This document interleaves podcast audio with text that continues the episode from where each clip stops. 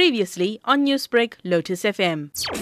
Uh, inauguration has been postponed uh, pending the court application which was lodged by the opposition challenging the presidential results.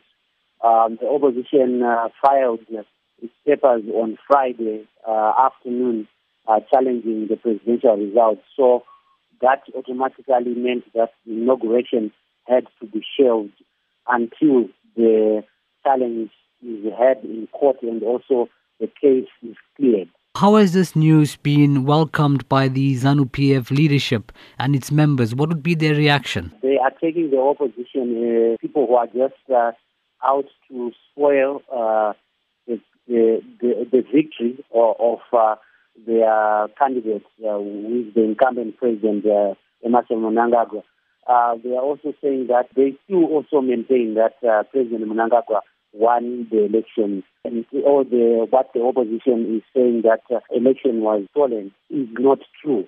So that's what the ruling party ZANU-PF is saying. And also, what would be the reaction from the international community over the political instability currently happening in Zimbabwe? The international community has said that uh, um, they've come out to condemn uh, uh, acts of the brutality that happened on the 1st of August carried out, being carried out by the army when the army came into the streets to intervene uh, in what they were saying that they had been called in uh, by the police managed demonstration that was being uh, carried out by the opposition in uh, protest against the, the results.